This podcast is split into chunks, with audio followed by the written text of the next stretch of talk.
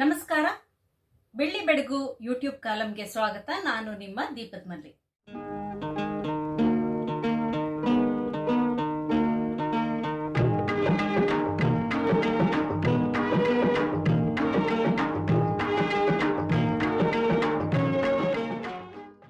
ಇವತ್ತಿನ ನನ್ನ ಈ ಸಂಚಿಕೆಯಲ್ಲಿ ತಮ್ನೇಲ್ ಹೇಳುವ ಹಾಗೆ ಪಲ್ಲವಿ ಅನುಪಲ್ಲವಿ ಸಿನಿಮಾದ ಕುರಿತು ಮಾತಾಡ್ತಾ ಇದ್ದೀನಿ.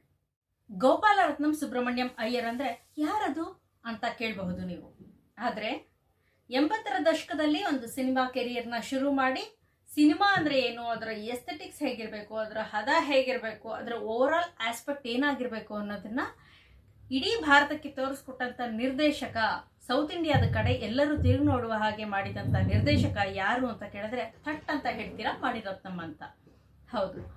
ನಾನಿವತ್ತು ಮಾತಾಡ್ತಿರುವಂತ ಚಿತ್ರ ಪಲ್ಲವಿ ಅನುಪಲ್ಲವಿಯ ನಿರ್ದೇಶಕ ಮಣಿರತ್ನಂ. ಇಡೀ ಭಾರತಕ್ಕೆ ತೆರೆದುಕೊಂಡಂತಹ ನಿರ್ದೇಶಕ ತನ್ನ ಮೊದಲ ಡೆಬ್ಯೂ ಡಿರೆಕ್ಷನ್ ಮಾಡಿದ್ದು ಕನ್ನಡದಲ್ಲಿ ಪಲ್ಲವಿ ಅನುಪಲ್ಲವಿ ಸಿನಿಮಾದ ಮೂಲಕ.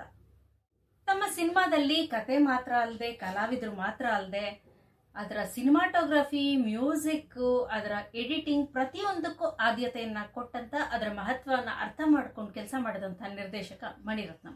ಅವರು ಸಿನಿಮಾ ಪರದೆಗೆ ಒಂದು ಹೊಸ ಬ್ರೈಟ್ನೆಸ್ ಅನ್ನ ತಂದುಕೊಟ್ರು ಅಂದ್ರೆ ತಪ್ಪಾಗಲ್ಲ.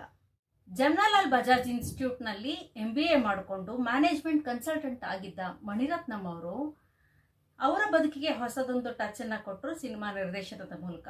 ಹಾಗೆ ಅವರು ಇಡೀ ಚಿತ್ರರಂಗಕ್ಕೆ ಒಂದು ಹೊಸ ಟಚ್ ಅನ್ನ ಕೊಟ್ಟರು ಮೊದಲನೇ ಸಿನಿಮಾದಲ್ಲೇ ಹೊಸ ಜಾನರ ಶುರು ಮಾಡಿದ್ರು. ಸಾವಿರದ ಒಂಬೈನೂರ ಎಂಬತ್ ಮೂರರಲ್ಲಿ ಪಲ್ಲವಿ ಅನುಪಲ್ಲವಿ ಸಿನಿಮಾ ತೆರೆಗೆ ಬಂತು. ಅಂದ್ರೆ ದಿ ಗ್ರೇಟ್ ದೀಪ ಹುಟ್ಟುವ ಒಂದು ವರ್ಷ ಮೊದಲು. ಜೋಕ್ಸ್ ಅಪಾರ್ಟ್ ಪಲ್ಲವಿ ಅನುಪಲ್ಲವಿ ನಮ್ಮ ಹಾಡಿನ ಅಂದ್ರೆ ಏನು, ಕರ್ನಾಟಕ ಶಾಸ್ತ್ರೀಯ ಸಂಗೀತದ ಪ್ರಕಾರ ನೋಡೋದಾದ್ರೆ ಹಾಡು ಪಲ್ಲವಿ ಇಂದ ಪ್ರಾರಂಭ ಆಗುತ್ತೆ. ಅದನ್ನ ಅನುಸರಿಸಿ ಅನುಪಲ್ಲವಿ ಬರುತ್ತೆ. ಇದೇ ಕಾನ್ಸೆಪ್ಟ್ನಲ್ಲಿ ಸಿನಿಮಾ ಕತೆ ಹೋಗೋದ್ರಿಂದ ಅದನ್ನ ಶೀರ್ಷಿಕೆಯಾಗಿ ಇಟ್ಟಿದ್ದಾರೆ ಅಂತ ನನಗನ್ಸಿದೆ. ಅಂದಹಾಗೆ ಈ ಸಿನಿಮಾದ ಮತ್ತೊಂದು ಅಗಳಿಕೆ ಅಂದ್ರೆ ಸಿನಿಮಾದ ನಾಯಕ ಅನಿಲ್ ಕಪೂರ್. ಅನಿಲ್ ಕಪೂರ್ ಅವರ ಕನ್ನಡದ ಏಕೈಕ ಸಿನಿಮಾ ಇದು. ಇದನ್ನ ಅವರು ನಾಯಕನಾಗಿ ಮಾಡೋದಕ್ಕೆ ಮುಂಚೆ ಕೆಲವು ಸಿನಿಮಾಗಳಲ್ಲಿ ಅವರು ಕೆಲಸ ಮಾಡಿದ್ರು. ತೆಲುಗಿನ ವಂಶವೃಕ್ಷ ಅಥವಾ ಹಿಂದಿಯ ಅಮರ ಅತ್ಮರ ಹೀಗೆ ಕೆಲವು ಸಿನಿಮಾಗಳಲ್ಲಿ ಕೆಲಸ ಮಾಡಿದ್ರು. ಆದ್ರೆ ಕನ್ನಡದ ಮಟ್ಟಿಗೆ ಏಕೈಕ ಸಿನಿಮಾ ಆಗಿರೋದ್ರಿಂದ ಇದು ಅವರ ಬದುಕಿನ ಮಹತ್ವದ ಸಿನಿಮಾ ಕೂಡ ಹೌದು. ಹಾಗೆ ಕನ್ನಡಿಗರ ಪಾಲಿಗೆ ಅನಿಲ್ ಕಪೂರ್ ಕೂಡ ಮಹತ್ವದ ನಾಯಕ ಆಗಿ ಈ ಸಿನಿಮಾದ ಮೂಲಕ ಉಳ್ಕೊಂಡಿದ್ದಾರೆ. ಆ ನಗು, ಆ ತುಂಟತನ, ಚೂರು ಪೋಲಿ, ಹೆಚ್ಚು ಪ್ರೇಮಿ, ಹುಚ್ಚು ಪ್ರೇಮಿ, ಹೀಗೆ ಅಂತಃಕರಣ ಕಲಕಿ ಬಿಡುವಂತ ಪಾತ್ರದಲ್ಲಿ ಅನಿಲ್ ಕಪೂರ್ ಕಾಣಿಸ್ಕೊಂಡಿದ್ದಾರೆ.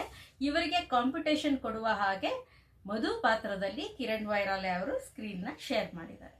ಹಾ ಅವರಿದ್ದಾರಲ್ಲ. ಲಕ್ಷ್ಮಿ, ಜೂಲಿ ಲಕ್ಷ್ಮಿ, ಚಂದನದ ಗೊಂಬೆ. ಅವರು ಇದರಲ್ಲಿ ಅನು ಪಾತ್ರದಲ್ಲಿ ಅಮೇಝಿಂಗ್ ಆಗಿ ಆಕ್ಟ್ ಮಾಡಿದ್ದಾರೆ. ಅದೊಂದು ಕ್ಲಾಸಿಕ್ ಕ್ಯಾರೆಕ್ಟರು ಆ ಪಾತ್ರವೇ ಆಗಿದೆ. ಅವರ ಡ್ರೆಸ್ಸಿಂಗ್ ಸೆನ್ಸು ಅವರ ಮನೋಜ್ಞ, ಅಭಿನಯ, ಅವರ over presentation and participation is just amazing cinema ಶುರುವಾಗಿದ್ದ ಬಗೆನೇ ಒಂದು ಕತೆ ಆಗುತ್ತೆ. ಹೌದು. ಸಾವಿರದ ಒಂಬೈನೂರ ಎಪ್ಪತ್ತೊಂಬತ್ತರಲ್ಲಿ ಬಿ ಆರ್ ಪಂತುಲು ಅವರ ಮಗ ರವಿಶಂಕರ್ ಅವರು ಮಣಿರತ್ನಂ ಅವರ ಸ್ನೇಹಿತರು. ಅವರು ಇವರಿಗೆ ಒಂದು ಆಫರ್ ಅನ್ನ ಮಾಡ್ತಾರೆ. ಕನ್ನಡದ ಒಂದು ಸಿನಿಮಾಗೆ ಅವರು ಕೋ ಸ್ಕ್ರಿಪ್ಟ್ ಆಗಿ ಕೆಲಸ ಮಾಡಬೇಕು ಅಂತ. ಆ ಸಿನಿಮಾಕ್ಕೆ ಮಣಿರತ್ನಂ ಕೆಲಸ ಮಾಡ್ತಾರೆ. ಆದರೆ ಆ ಸಿನಿಮಾ ಪೂರ್ತಿ ಆಗೋದೇ ಇಲ್ಲ. ಆಗ ಒಂಥರ ನಿರಾಶೆಯಿಂದ ಮಣಿರತ್ನಂ ಅವರು ಸಾವಿರದ ಒಂಬೈನೂರ ಎಂಬತ್ತರಲ್ಲಿ ಒಂದು ತಿಂಗಳು ಟೈಮ್ ತಗೊಂಡು ಒಂದು ಸ್ಕ್ರಿಪ್ಟನ್ನ ರೆಡಿ ಮಾಡ್ತಾರೆ ಇಂಗ್ಲಿಷ್ನಲ್ಲಿ ಅದೇ ಪಲ್ಲವಿ ಅನುಪಲ್ಲವಿ.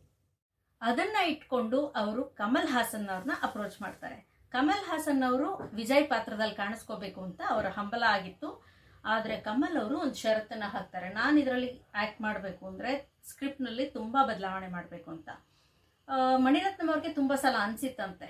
ಅಂದರೆ ಇದು ತಾನೇ ನಿರ್ದೇಶನ ಮಾಡಿದ್ರೆ ಸರಿ ಹೋಗೋದಿಲ್ಲ. ಈ ಸ್ಕ್ರಿಪ್ಟನ್ನು ಯಾರಾದರೂ ಫೇಮಸ್ ನಿರ್ದೇಶಕರ ಕೈಗೆ ಕೊಟ್ಬಿಟ್ಟು, ನಾನು ಆ ಸಿನಿಮಾಕ್ಕೆ ಕೆಲಸ ಮಾಡಬೇಕು ಅಂತ ಅಂದ್ಕೊಂಡಿದ್ರಂತೆ ಹೀಗೆ ಈ ಮಾತುಕತೆ ಚರ್ಚೆ ಮುಂದುವರಿಯುತ್ತೆ. ಸಾಕಷ್ಟು ಜನ ಮಧ್ಯಸ್ಥಿಕೆ ಮಾಡ್ತಾರೆ. ಆದರೆ ಕಮಲ್ ಹಾಸನ್ ಅವರು ಈ ಸಿನಿಮಾದನ್ನ ರಿಜೆಕ್ಟ್ ಮಾಡ್ತಾರೆ. ಅಷ್ಟೊತ್ತಾಗಲೇ ಅವರು ಇನ್ನೊಂದು ಸಿನಿಮಾಕ್ಕೆ ತಮಿಳಿನಲ್ಲಿ ತೊಡಗಿಸ್ಕೊಂಡಿರ್ತಾರೆ ಮತ್ತು ಹಿಂದಿಯಲ್ಲಿ ಕೂಡ ಅವರು ಬ್ಯುಸಿ ಆಗೋಕ್ಕೆ ಶುರು ಆಗಿರ್ತಾರೆ ಹಾಗಾಗಿ ಕಮಲ್ ಅವ್ರನ್ನ ಈ ಸಿನಿಮಾದ ನಾಯಕನಾಗಿ ನೋಡಬೇಕು ಅನ್ನೋ ಮಣಿಯವರ ಕನಸು ನನಸಾಗೋದಿಲ್ಲ. ಆದರೆ ಮುಂದೆ ಸಾವಿರದ ಒಂಬೈನೂರ ಎಂಬತ್ತ ಏಳರಲ್ಲಿ ನಾಯಕನ್ ಸಿನಿಮಾದ ಮೂಲಕ ಕಮಲ್ ಹಾಸನ್ ಅವರು ಮಣಿ ಅವರ ನಿರ್ದೇಶನದಲ್ಲಿ ಕೆಲಸ ಮಾಡ್ತಾರೆ. ಅದೊಂದು ಟ್ರೆಂಡ್ ಸೆಟ್ ಮಾಡಿದಂಥ ಏನು ಕಲ್ಟ್ ಗ್ಯಾಂಗ್ಸ್ಟರ್ ಸಿನಿಮಾ ಕೂಡ ಆಗುತ್ತೆ. ಈಗ ಕಳೆದ ವರ್ಷ ಅಷ್ಟೇ ಮತ್ತೊಂದು ಸಿನಿಮಾನ ಅವರಿಬ್ರು ಒಟ್ಟಿಗೆ ಮಾಡೋದಾಗಿ ಅನೌನ್ಸ್ ಮಾಡಿದ್ದಾರೆ. ಸುಮಾರು ಮೂವತ್ತೈದು ವರ್ಷಗಳ ನಂತರ ಮತ್ತೊಮ್ಮೆ ಅವರಿಬ್ಬರ ಕಾಂಬಿನೇಷನ್ ಸಿನಿಮಾ ಎರಡ್ ಸಾವಿರದ ಇಪ್ಪತ್ನಾಲ್ಕಕ್ಕೆ ಬರುತ್ತೆ ಅಂತ ಭರವಸೆ ಕೊಟ್ಟಿದ್ದಾರೆ. Coming back to Pallavi, Anupallavi ಈ ಸಿನಿಮಾ ಸುಮಾರು ಇಪ್ಪತ್ತು ಪ್ರೊಡಕ್ಷನ್ ಹೌಸ್ಗಳನ್ನ ಓಡಾಡುತ್ತೆ, ಎಲ್ಲ ಕಡೆ ರಿಜೆಕ್ಟ್ ಆಗುತ್ತೆ. ಕೊನೆಗೆ ಮಣಿ ಅವರ ಅಂಕಲ್ ಕೃಷ್ಣಮೂರ್ತಿ ಅವರು ವೀನಸ್ ಫಿಲ್ಮ್ಸ್ ಮೂಲಕ ಇದನ್ನ ನಿರ್ಮಾಣ ಮಾಡ್ತೀವಿ ಅಂತ ಕಮಿಟ್ ಆಗ್ತಾರೆ. ಆದ್ರೆ ಅವರು ಷರತ್ತನ್ನ ಹಾಕ್ತಾರೆ, ಈ ಸಿನಿಮಾನ ಲೋ ಬಜೆಟ್ ಅಲ್ಲಿ ಕನ್ನಡದಲ್ಲಿ ಮಾಡಬೇಕು ಅಂತ. ಲೀಡ್ ರೋಲ್ಗೆ ಲಕ್ಷ್ಮಿ ಅವರನ್ನ ಕೇಳ್ಕೊಳ್ತಾರೆ ಮಣಿಯವರು ಲಕ್ಷ್ಮಿ ಈಗಾಗಲೇ ಒಂದು ಸಿನಿಮಾ ಮಣಿಯವ್ರ ಕೆಲಸ ಮಾಡಿ ನಿಂತು ಹೋಗಿತ್ತಲ್ಲ, ಆ ಸಿನಿಮಾದಲ್ಲಿ ಕೆಲಸ ಮಾಡಿರ್ತಾರೆ ಜೊತೆಲಿ ಅವರಿಬ್ರು. ಹಾಗಾಗಿ ಲಕ್ಷ್ಮಿ ಅವ್ರನ್ನ ಅಪ್ರೋಚ್ ಮಾಡ್ತಾರೆ. ಅವ್ರು ಆಗಾಗಲೇ ಎಸ್ಟಾಬ್ಲಿಷ್ಡ್ ಸ್ಟಾರ್ ಅವರು ಒಪ್ಕೊಂಡ ಮೇಲೆ ನಿರ್ದೇಶಕ, ನಿರ್ಮಾಪಕರಿಗೆ ಇನ್ನೊಂದಷ್ಟು ಭರವಸೆ ಬರುತ್ತೆ ಈ ಸಿನಿಮಾದ್ರ ಬಗ್ಗೆ. ಇನ್ನು ಹೀರೋ, ಕಮಲ್ ಹಾಸನ್ ಅವರು ಆಗಲ್ಲ ಅಂತ ಕೈ ಚೆಲ್ಲದ ಮೇಲೆ ಆ ಪಾತ್ರಕ್ಕಾಗಿ ಅನಿಲ್ ಅವ್ರನ್ನ ಅಪ್ರೋಚ್ ಮಾಡ್ತಾರೆ ಮಣಿ. ಅನಿಲ್ ಕಪೂರ್ ಅವರು ವಂಶವೃಕ್ಷದಲ್ಲಿ ತಮ್ಮ ನಟನೆ ಮೂಲಕ ಮಣಿ ಅವ್ರಿಗೆ ತುಂಬಾ ಇಷ್ಟ ಆಗಿರ್ತಾರೆ. ಅನಿಲ್ ಕಪೂರ್ ಅವ್ರ ಮೂಲಕನೇ ಈ ಸಿನಿಮಾದ ಮತ್ತೊಂದು ಲೀಡ್ ರೋಲ್ ಮಧು ಪಾತ್ರಕ್ಕೆ ಕಿರಣ್ ವೈರಾಲೆ ಅವರು ಆಯ್ಕೆ ಆಗ್ತಾರೆ. ಈ ಮಧು ಪಾತ್ರವನ್ನ ಮೊದಲಿಗೆ ಸುಹಾಸಿನಿ ಅವ್ರ ಕೈ ಮಾಡಿಸ್ಬೇಕು ಅಂತ ಮಣಿರತ್ನಂ ಅವ್ರಿಗೆ ಆಸೆ ಇರುತ್ತೆ. ಆದ್ರೆ ಸುಹಾಸಿನಿ ಅವರು ರಿಜೆಕ್ಟ್ ಮಾಡ್ತಾರೆ. ಸುಮಾರು ಮೂರು ಸಲ ಅಪ್ರೋಚ್ ಮಾಡಿರ್ತಾರೆ. ಆದ್ರೆ ಅವರು ಅದನ್ನ ನಿರಾಕರಿಸಿರ್ತಾರೆ. ಆದರೆ ಮುಂದೊಂದು ದಿನ ಅವರ ಮ್ಯಾರೇಜ್ ಪ್ರಪೋಸಲ್ ಅನ್ನ ಅಕ್ಸೆಪ್ಟ್ ಮಾಡ್ತಾರೆ. ಸಾವಿರದ ಒಂಬೈನೂರ ಎಂಬತ್ತೆಂಟರಲ್ಲಿ ಅವರಿಬ್ಬರು ಮದುವೆ ಆಗುತ್ತೆ. ಈಗ ಸುಮಾರು ಮೂವತ್ತೈದು, ಮೂವತ್ತಾರು ವಸತಿಗಳು ಕಳೆದಿದೆ. ಮಣಿರತ್ನಂ ಅವರ ಹೇಳ್ಕೊಳ್ಳೋ ಹಾಗೆ ಅವರು ಈ ಸಿನಿಮಾನ ಶುರು ಮಾಡುವಾಗ ಅವ್ರಿಗೆ ಸಿನಿಮಾದ ಲ್ಯಾಂಗ್ವೇಜ್ ಗೊತ್ತಿರಲಿಲ್ಲ. ಅವರು ಕೆಲಸ ಮಾಡ್ತಾ ಮಾಡ್ತಾನೆ ನಿರ್ದೇಶನನ ಕಲ್ತಿದ್ದು ಅಂತ ಹೇಳ್ತಾರೆ. ಅಸೋಸಿಯೇಟ್ ಶಿವಾನಂದ್ ಅವ್ರ ಮೂಲಕ ಅವರ ಹೆಲ್ಪ್ ತಗೊಂಡು ಕಿರಣ್ ವೈರಾಲೆ ಅವ್ರಿಗೆ, ಅನಿಲ್ ಕಪೂರ್ ಅವ್ರಿಗೆ ಇಂಗ್ಲೀಷ್ನಲ್ಲಿದ್ದ ಡೈಲಾಗ್ಗಳನ್ನು ಕನ್ನಡಕ್ಕೆ ಹೇಳಿಸೋದಕ್ಕೆ ಆಯ್ತು ಅಂತ ಹೇಳಿದ್ದಾರೆ. ಸಿನಿಮಾ ಕೂರ್ಗ್ ಮತ್ತೆ ಬೆಂಗಳೂರಿನಲ್ಲಿ ಶೂಟ್ ಆಗಿದೆ. ಬೆಂಗಳೂರಿನ ಎಂ ಜಿ ರೋಡು ಸುಮಾರು ನಮ್ಮ ಕಬ್ಬನ್ ಪಾರ್ಕು ಲಾಲ್ಬಾಗ್ಗಳನ್ನು ತುಂಬ ಚೆನ್ನಾಗಿ ತೋರಿಸಿದ್ದಾರೆ. ಹಾಗೆ ಮಡಿಕೇರಿಯ ಸುಂದರ ಪರಿಸರ ಕೂಡ ನಮಗೆ ಇದರಲ್ಲಿ ಕಾಣೋಕೆ ಸಿಗುತ್ತೆ. ಸುಮಾರು ಇಪ್ಪತ್ತೊಂದು ತಿಂಗಳ ಕಾಲ ದೀರ್ಘಾವಧಿ ಶೂಟ್ ಮಾಡಿದ್ವಿ ಅಂತ ಹೇಳಿದ್ದಾರೆ. ಕೊನೆ ಕೊನೆಗೆ ಸಿನಿಮಾ ಮುಗಿಯೋ ಅಷ್ಟೊತ್ತಿಗೆ ಔಟ್ ಆಫ್ ಬಜೆಟ್ ಆಗಿತ್ತು ಅಂತ ಕೂಡ ಹೇಳ್ತಾರೆ. ಇನ್ನು ಈ ಸಿನಿಮಾದ ಸಿನಿಮಾಟೋಗ್ರಫಿ. ಈ ಸಿನಿಮಾಕ್ಕೆ ಶ್ರೀಲಂಕನ್ ಸಿನಿಮಾಟೋಗ್ರಾಫರ್ ಬಾಲು ಮಹೇಂದ್ರ ಅವರು ಕೆಲಸ ಮಾಡಿದ್ದಾರೆ ಕ್ಯಾಮ್ರಾ ಹಿಂದೆ. ಅವರ ಅವರು ಸ್ವತಃ ರೈಟರು ಹಾಗೆ ನಿರ್ದೇಶಕರು. ಕನ್ನಡದಲ್ಲಿ ಕೋಕಿಲ ಅಂತ ಒಂದು ಸಿನಿಮಾನ ಕೂಡ ನಿರ್ದೇಶನ ಮಾಡಿದ್ದಾರೆ. ಅವರ ಕ್ಲಾಸಿಕ್ ವರ್ಕನ್ನು ನಾವು ಪಲ್ಲವಿ ಅನುಪಲ್ಲವಿ ಸಿನಿಮಾದಲ್ಲಿ ನೋಡ್ಬೋದು. ಈ ಸಿನಿಮಾಕ್ಕೆ ಸಿನಿಮಾಟೋಗ್ರಫಿಗಾಗಿ ಅವ್ರಿಗೆ ಸ್ಟೇಟ್ ಅವಾರ್ಡ್ ಕೂಡ ಬಂತು. ಎಡಿಟಿಂಗ್ ಬಿ ಲೆನಿನ್ ಅವ್ರದ್ದು ಅವರ ಉತ್ತಿರಿ ಪೂಕಲ್ ಸಿನಿಮಾಗಳನ್ನ ನೋಡಿ ಇಷ್ಟಪಟ್ಟು ಮಣಿ ಅವರು ಇದಕ್ಕೆ ಎಡಿಟಿಂಗ್ಗೆ ಅವರನ್ನು ಆಯ್ಕೆ ಮಾಡ್ತಾರೆ. ಈ ಸಿನಿಮಾದ ಎಲ್ಲೂ ಲ್ಯಾಗ್ ಆಗದ ಹಾಗೆ, ಎಲ್ಲೂ ಬೋರ್ ಹೊಡಿಸ್ದ ಹಾಗೆ ನೀಟಾಗಿ ಎಡಿಟ್ ಆಗಿರುವಂಥ ಕೆಲಸನ ನಾವು ಲೆನಿನ್ ಅವ್ರ ಮೂಲಕ ನೋಡ್ಬೋದು ಸಾಹಿತ್ಯ ಮತ್ತು ಸಂಭಾಷಣೆ ಆರ್ ಎನ್ ಜೈಗೋಪಾಲ್ ಅವ್ರದ್ದು ಆರ್ ಎನ್ ಜೈಗೋಪಾಲ್ ಅವ್ರಿಗೆ ಇದಕ್ಕೆ ಬೆಸ್ಟ್ ಡೈಲಾಗ್ಗಾಗಿ ಸ್ಟೇಟ್ ಅವಾರ್ಡ್ ಬಂತು. ಅವರ ಸಾಹಿತ್ಯ ನಮ್ಮೆಲ್ರಿಗೂ ಚೆನ್ನಾಗಿ ಪರಿಚಯ ಇ- ಇರೋಂಥದ್ದೇ. ಇದ ಹಾಡಲು ಕವಿ ಬೇಕೆ ಅಂತಂದು ಕವಿಯೊಬ್ಬರು ತುಂಬ ಚೆನ್ನಾಗಿ ಸಾಹಿತ್ಯನ ಕೊಟ್ಟಿದ್ದಾರೆ. ಇನ್ನು sound track legendary music director Ilaiyaraaja ಅವ್ರದ್ದು. ಇಳೆಯರಾಜ ಅವ್ರ ಹತ್ರ ಬಾಲು ಮಹೇಂದರ್ ಕರ್ಕೊಂಡು ಹೋಗ್ತಾರೆ. ಆಗಾಗಲೇ ತುಂಬಾ established star music director Ilaiyaraaja ಅವರು ಕನ್ನಡದಲ್ಲೂ ತುಂಬಾ ಕೆಲಸ ಮಾಡಿದ್ರು. ತಮಿಳಲ್ಲಿ ಎಲ್ಲ ಕಡೆ ಬ್ಯುಸಿ ಇದ್ದಂಥ ನಿರ್ದೇಶಕ, ಸಂಗೀತ ನಿರ್ದೇಶಕ. ಅವರನ್ನ ಅಪ್ರೋಚ್ ಮಾಡ್ತಾರೆ ಮತ್ತೆ ಸ್ಪಷ್ಟವಾಗಿ ಹೇಳ್ತಾರೆ, ಇದು ಲೋ ಬಜೆಟ್ ಕನ್ನಡ ಸಿನಿಮಾ. ಆದರೆ ತುಂಬ ಹಂಬಲ ಇರೋದನ್ನ ಅರ್ಥ ಮಾಡಿಸಿದಾಗ ಸುಮಾರು ಅವ್ರು ತಗೊಳ್ತಾ ಇದ್ದ ಆಗಿನ ಕಾಲದ ಪೇಮೆಂಟ್ಗೆ ಸುಮಾರು ಒನ್ ಫಿಫ್ತ್ ಅಷ್ಟು ಪೇಮೆಂಟ್ಗೆ ಒಪ್ಕೊಂಡು ಈ ಸಿನಿಮಾಗೆ ರಾಜ ಅವರು ಕೆಲಸ ಮಾಡ್ತಾರೆ. ಮಣಿ ಮತ್ತು ರಾಜ ತುಂಬ ದೀರ್ಘಕಾಲ ರಸಿಕರಿಗೆ ಸಂಗೀತದ ಔತಣವನ್ನ ಅವರಿಬ್ಬರ ಕಾಂಬಿನೇಷನ್ ಅಲ್ಲಿ ಬಡಿಸಿದ್ದಾರೆ. ನಾಯಗನ್ ಮೌನರಾಗಂ ಅಗ್ನಿರತ್ನ ಚಿತ್ರಗಳು, ಆಮೇಲೆ ಅಂಜಲಿ ದಳಪತಿ. ಹೀಗೆ ಸುಮಾರು ಸಿನಿಮಾಗಳ ಮೂಲಕ ಅವರು ಅಚ್ಚಳಿಯದ ಹಾಡುಗಳನ್ನು ಅವರಿಬ್ಬರ ಕಾಂಬಿನೇಷನ್ ಅಲ್ಲಿ ಕೊಟ್ಟಿದ್ದಾರೆ. ಇನ್ನು ಈ ಸಿನಿಮಾದ ಹಾಡಿನ ಬಗ್ಗೆ ಮಾತಾಡೋದಾದ್ರೆ, ಸಿನಿಮಾ ಕೆಲವ್ರು ನೋಡಿರ್ಬೋದು, ಕೆಲವ್ರು ನೋಡದೇ ಇರ್ಬೋದು, ಆದ್ರೆ ಹಾಡು ಕೇಳದೇ ಇರೋರಂತೂ ವಿರಳತೆ ವಿರಳ ಅಂತಾನೆ ಹೇಳ್ಬೋದು. ನಗುವ ನಯನ, ಮಧುರ ಮೌನ ನಗು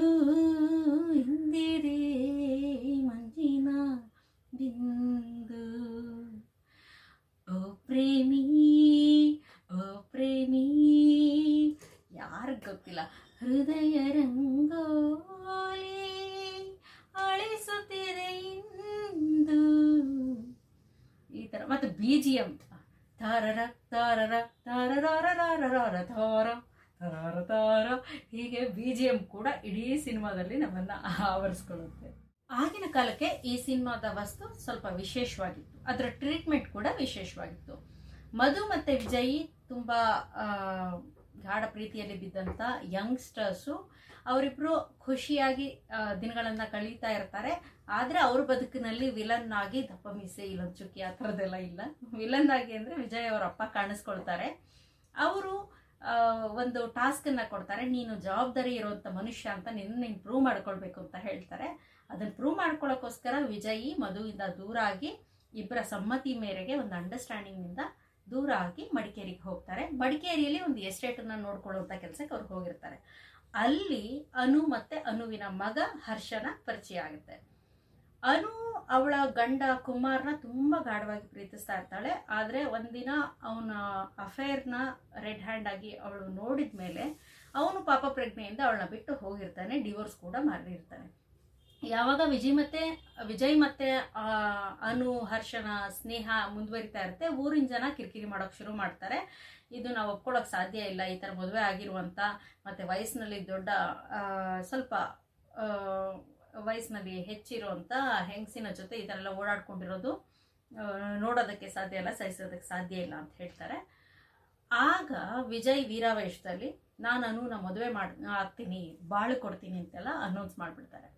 ಆದರೆ ಹಾಗೆ ಅನೌನ್ಸ್ ಮಾಡುವ ಮುಂಚೆ ಅನು ಅನುಮತಿನೂ ತಗೊಂಡಿಲ್ಲ. ಹಾಗೆ ತನ್ನ ಪ್ರೇಮಿ ಮಧು ಅನುಮತಿನೂ ತಗೊಂಡಿಲ್ಲ. ಮಧುನ ಪ್ರೀತಿಸ್ತಿಲ್ವಾ ವಿಜಿ? ಪ್ರೀತಿಸ್ತಾ ಇದ್ದಾನೆ. ಅನು ಜೊತೆಗೆ ಪ್ರೀತಿ ಇದೆಯಾ? ಅದು ಸ್ನೇಹನ ಮೀರಿದ ಸಂಬಂಧನ? ಅದ್ರ ಬಗ್ಗೆ ಸ್ಪಷ್ಟ ಇರಲ್ಲ. ಈ ತರದ ಗೊಂದಲಗಳಲ್ಲಿ ಇದ್ದಾಗ ಯಾವಾಗ ಅನುಗೆ ಇನ್ನೊಂದು ಮ್ಯಾರೇಜ್ ಪ್ರಪೋಸಲ್ ಇದೆ ಅಂತ ಗೊತ್ತಾಗುತ್ತೋ ಆವಾಗ ಕುಮಾರ್ ಅನುವಿನ ಹಸ್ಬೆಂಡು ವಾಪಸ್ ಬಂದು ಕ್ಷಮೆ ಕೇಳಿ ಅವ್ರ ಜೊತೆಗೆ ಒಂದಾಗ್ತಾನೆ. ಈ ಕಡೆಗೆ ಮಧು ತನ್ನ ಪ್ರೇಮಿ ವಿಜಯ್ನ ನೆನಪುಗಳನ್ನು ಮರೆಯೋದಕ್ಕೋಸ್ಕರ ತುಂಬಾ ಹಿಂದೆ ಕನಸ್ಕೊಂಡು ಬಿಟ್ಟಿದ್ದಂತ ಎಜುಕೇಷನ್ನ ಹಿಡ್ಕೊಂಡು ವಾಪಸ್ಸು ಅವಳು ಕಂಟಿನ್ಯೂ ಮಾಡೋದಕ್ಕೋಸ್ಕರ ಹೋಗ್ತಾಳೆ. ಈಗ ವಿಜಯ್ ಬದುಕಲ್ಲಿ ಅನುವೂ ಇಲ್ಲ, ಮಧುವೂ ಇಲ್ಲ. ಹಾಗಾಗಿ ಪಲ್ಲವಿ ಮತ್ತು ಅನುಪಲ್ಲವಿಯನ್ನು ಕಳ್ಕೊಂಡಂಥ ಹಾಡಾಗಿ ಅವನು ನಿಂತ್ಕೊಳ್ತಾನೆ.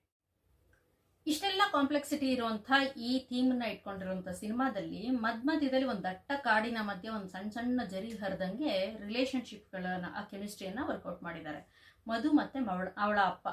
ಅವರಿಬ್ಬರ ಕೆಮಿಸ್ಟ್ರಿ ಎಷ್ಟು ಚೆನ್ನಾಗಿದೆ ಅಂದ್ರೆ ಅವರಪ್ಪ ಅಷ್ಟು ಸೀನಿಯರ್ ಸಿಟಿಸನ್ ಆಗಿದ್ರು ಕೂಡ ಅವಳೆಲ್ಲ ಹುಚ್ಚುತನಗಳನ್ನ ಎಷ್ಟು ಖುಷಿ ಖುಷಿಯಿಂದ ಅಕ್ಸೆಪ್ಟ್ ಮಾಡ್ತಾರೆ ಅಂದ್ರೆ ಅವಳ ಜೊತೆಗೆ ಯಾವಾಗಲೂ ಹೇಳಿಕೊಟ್ಟು ನಿಲ್ತಾರೆ. ಹಾಗೆ ಅನು ಮತ್ತೆ ಅವಳ ಮಗ ಹರ್ಷ. ಪುಟ್ಟ ಹುಡುಗನ ಜೊತೆ ಅವಳು ಹೇಗೆ ಪುಟ್ಟ ಮಗುವಾಗಿ ತುಂಟತನಗಳನ್ನ ಮಾಡಿಕೊಂಡು ಅವಳ ನೋವುಗಳನ್ನ ಅವ್ರಿಗೆ ಗೊತ್ತಾಗದೇ ಇರೋಂಗೆ ಮ್ಯಾನೇಜ್ ಮಾಡ್ತಾಳೆ ಅನ್ನೋದು ಕೂಡ ಆ ಸಿನಿಮಾದಲ್ಲಿ ಬಂದು ಹೋಗೋದು ತುಂಬಾ ಮುಖ್ಯವಾದ ಎಲಿಮೆಂಟ್ ಎಲ್ಲೂ ಭಾಷಣ ಆಗದೆ ಇರೋ ಹಾಗೆ, ಎಲ್ಲೂ ಆರ್ಗ್ಯುಮೆಂಟ್ಗೆ ಇಳಿಯದ ಹಾಗೆ, ಎಲ್ಲೂ ಮೆಲೋ ಡ್ರಾಮಾ ಅನ್ನಿಸ್ದ ಹಾಗೆ ಈ ಸಿನಿಮಾದ ನೆರೇಷನ್ ಹೋಗುತ್ತೆ. ಈ ಸಿನಿಮಾಗೆ ಮೂರು ಸ್ಟೇಟ್ ಅವಾರ್ಡ್ ಬಂತು. Best cinematography best script writing ಹಾಗೂ ಬೆಸ್ಟ್ ಡೈಲಾಗ್ಗೋಸ್ಕರ ಅವಾರ್ಡ್ ಬಂತು. ಹಾಡುಗಳು ಸೂಪರ್ ಡೂಪರ್ ಹಿಟ್ ಆಯಿತು. ಆದರೆ ಸಿನಿಮಾ ಕಮರ್ಷಿಯಲಿ ಸಕ್ಸಸ್ ಆಗಲಿಲ್ಲ. ಅದೇನೇ ಇರಲಿ. ಹಿಂದೆ ಬಂದಿರುವ ಅನೇಕ ಸಿನಿಮಾಗಳು ಈಗ ಬರ್ತಿರುವ ಅನೇಕ ಸಿನಿಮಾಗಳ ಮಧ್ಯೆ ಈ ಪಲ್ಲವಿ, ಅನುಪಲ್ಲವಿ ತುಂಬಾ ಔಟ್ಸ್ಟ್ಯಾಂಡಿಂಗ್ ಆಗಿ ನಿಲ್ಲುತ್ತೆ ಅಂತ ನನಗಂತೂ ಅನ್ಸುತ್ತೆ. ನೀವಿನ್ನೂ ಸಿನಿಮಾ ನೋಡಿಲ್ಲ ಅಂದ್ರೆ ದಯವಿಟ್ಟು ನೋಡಿ ನೋಡಿದ್ದವರು ಹೇಗೆ ಅನ್ನಿಸ್ತು ನನ್ನ ಅಭಿಪ್ರಾಯನೇ ನಿಮ್ಮ ಅಭಿಪ್ರಾಯನ ಅಥವಾ ನಿಮ್ಗೇನಾದರೂ ಬೇರೆ ಹೊಸದು ಕಾಣಿಸಿದ್ಯಾ ಅಂತ ದಯವಿಟ್ಟು ನನ್ನ ಜೊತೆ ಶೇರ್ ಮಾಡ್ಕೊಳ್ಳಿ. ಹಾಗಿದ್ರೆ ಸಿಗ್ತೀನಿ ಮುಂದಿನ ಎಪಿಸೋಡಲ್ಲಿ ಮತ್ತೊಂದು ಯುನೀಕ್ ಸಿನಿಮಾ ಜೊತೆಗೆ. ನಮಸ್ಕಾರ.